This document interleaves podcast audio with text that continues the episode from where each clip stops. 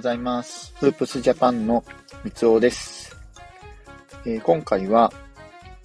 えー、富永啓生が NBA ドラフトに参加表明というテーマでお話をしていきたいと思います。えっ、ー、と、ニュースとかで上がっていて知っている方もいるかとは思うんですけども、うんと、NCAA の大学バスケットボール協会ですね。あの、アメリカの大学バスケットボール協会が、じゃあバスケットボール協会の NCAA 一部リーグに所属しているネブラスカ大学。こちらの日本人選手として、えー、試合にも出場していた富永啓生が、えっ、ー、と、今、えっ、ー、と、22歳かな？が、えっ、と、6月の NBA ドラフト2023のエントリーを表明するっていうのを、えっ、と、発表しました。アメリカのね、ニュース記事でもそう、えっ、と、上げられてましたし、日本のニュースでも上げられてはいたんですけども、えっ、と、富永啓生は、うんと、大学で、そのプレーする資格を残したまま、えっ、と、NBA ドラフトにエントリーしたという、えっ、と、状況というか、えー、エントリーの方法になります。まあ、ざっくり、えっ、ー、と、その富永啓生のプロフィールも紹介していければと思うんですけど、富永啓生は、えっ、ー、と、2001年の2月1日生まれの愛知県出身で、現在22歳ですね。うんと、桜ヶ丘高校という愛知県の、えっ、ー、と、高校を出て、えっ、と、2019年に短大であるレンジャー大学に進学を果たしました。で、2021年に今のディビジョン1のネブラスカ大学へと編入を果たしたという状況です。えっと、バスケットボールじゃねえや、日本のバスケットボールで言うと、えっと、河村勇輝と同世代になりますね。で東京オリンピックにも出場経験して、え出場したことがあって、こちらは3人制の 3x3 で出場を果たして、えっ、と、8試合に出場すると、出場して、えっ、と、全選手中の6位の通算55得点を記録しました。で、えっ、ー、と、富永啓生のね、父親が、えっ、ー、と、2メーター11センチという長身で、えっ、ー、と、1998年の世界選手権の代表にも出場していたりですとか、えっ、と、母親も、え、元実業団選手なので、うんと、確かお母様1メーター80ぐらいあったかな？の選手なんですけど、まあバスケ一家で生まれ育ったという選手ですね。で、えっ、と、和製のステフィン・カリーとも呼ばれているぐらい、えっ、ー、と、アウトサイドからの得点源で、アウトサイドからの得点をすごく力を入れている選手になっています。まえっ、ー、と、ツイッター上でもね、なんかステフィン・カリーからこう、コメントをもらったりですとか、そういうふうに、カリーからも認知がされているぐらい、えー、本当に、まあ、カリー自身もこう日本にこう、ね、あの、来たり、来ていたりとか、アンダーマンのイベントで来たりとか、ジャパンゲームで来たりとかしているので、まあ、あの、その辺の関係もありつつ、富永啓生のことも覚えてるっていうのが、えっ、ー、と、現状になるなるかなと思います。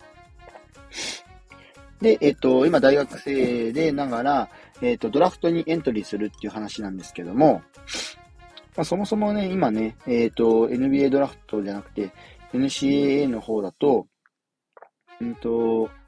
一応ネブラスカ大学に残るっていう可能性も残したまま、えー、NBA ドラフトへのエントリーという形になります。で、えっ、ー、と、富永啓生がこれで NBA 入りを果たせば、田臥勇太、八村塁、あ、逆、順番逆か。田臥勇太、渡辺勇太、八村塁で4人目の富永啓生っていう可能性もゼロではないっていう状況ですね。で、その NCAA の、うんと、バスケットボールの大会バスケの大会 ?NCA のこのリーグ戦、ディビジョン1のリーグ戦では、まあ、3月のトーナメントなどでは、こうミネソタ大学との対戦で、チーム最多の23得点を記録したりですとか、えー、結構ね、得点面で非常にあのチームに貢献をしていた選手になっています。で昨年の夏にも行われた行われた日本代表の、えーと試合にもメンバーとして選出をされて、えー、スリーポイントシュートっていうのを本当に武器として、で、全32試合に日本代表で出場を果たして、で、えっ、ー、と、あ、ごめんなさい、32試合っていうのはあれですね。NCAA の試合ですね。で、試合し、あの、シーズンの後半の方では、えっ、ー、と、シーズンの後半の方では、えー、スタメンにも定着していました。で、1試合平均では、チーム2位となる13.1得点。で、スリーポイントシュートに関しても165本放って40%の成功率という高確率を収めています。で、え先ほども取り上げたんですけども、えっ、ー、と、和製のステフィン・カリーとも呼ばれているほどで、スリーポイントラインのこのね、ラインから少し離れた、さらに1歩2歩離れたところからもシュートを決めることができていて、できる選手で、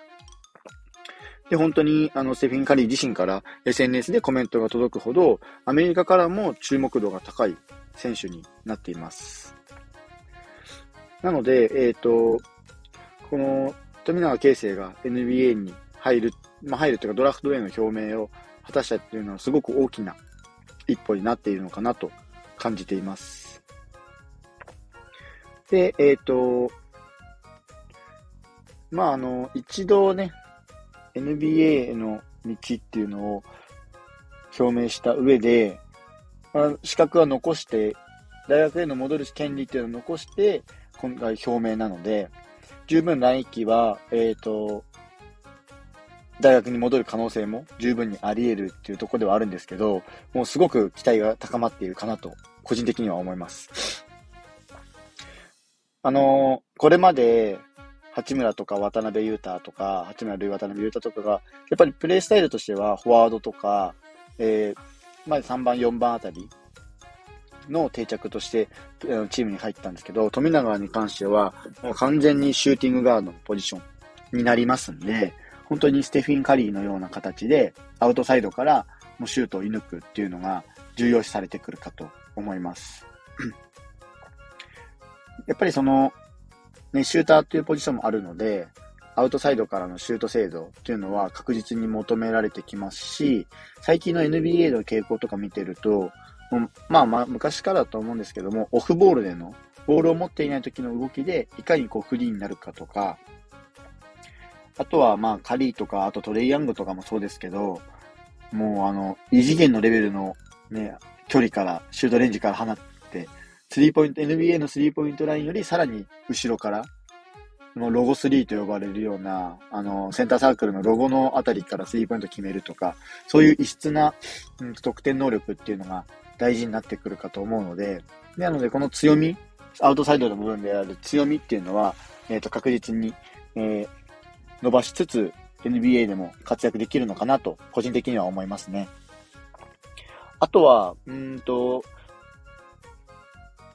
ぱ身長がね、そんなにこう、大きい選手では、富永啓生も大きい選手はないので、まあ、それはカリーもそうですし、今挙げたトレイヤングもそうですし、あと NBA で言うとクリス・ポールとか、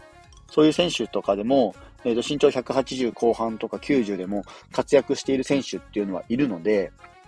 なのでまあ、富永に関しては、例えば、シュート精度だけじゃなくて、アウトサイドじゃなくて間違えた。えっ、ー、と、ハンドリング能力とかを身につけて、ドリブルからこうシュートに持っていけるような、えっ、ー、と、ボールの使い方とか動き方ですとか、まあトンプソンみたいに、もう本当にキャッチャーのシュートに徹底した選手とかもいるんですけども、まあ富永の場合は、まあトレ、トレヤングというか、トレイヤングとかカリーのように、こうハンドリングでドリブルからの得点っていうのもあると、なおのこと、えっ、ー、と、評価上がるのかなとは、すごく試合とか見てて思うので、まあそのあたりは、えー、今後、これから全然改善できる部分にはなると思うので、いずれにしてもね、2023のこの NBA ドラフトへの表明っていうのはすごく興味がありますんで、皆さんもぜひチェックしてもらえると嬉しいです。まあ、1位からと、まあ、1位候補になっているビクター・ウェンバーヤマとか、そういうふうにまた全然違う世界のプレイヤーたちもどんどんどんどんこう参加表明をしているので、そのあたりもね、この辺、えっ、ー、と、このラジオとかでえー、音声の方で紹介していければなと思います。まずは、皆さん NBA のプレイオフ、今すごく盛り上がってますんで、八村塁所属のレイカーズも残ってますんで、ぜひその辺もチェックしてみてください。えフープスジャパンでは NBA や B リーグ、大学バスケなどバスケットボールに関する情報を日々配信しています。概要欄にリンク貼っておきますので、ぜひチェック、チェックしてみてください。以上、フープスジャパンの三つおでした。それではまた。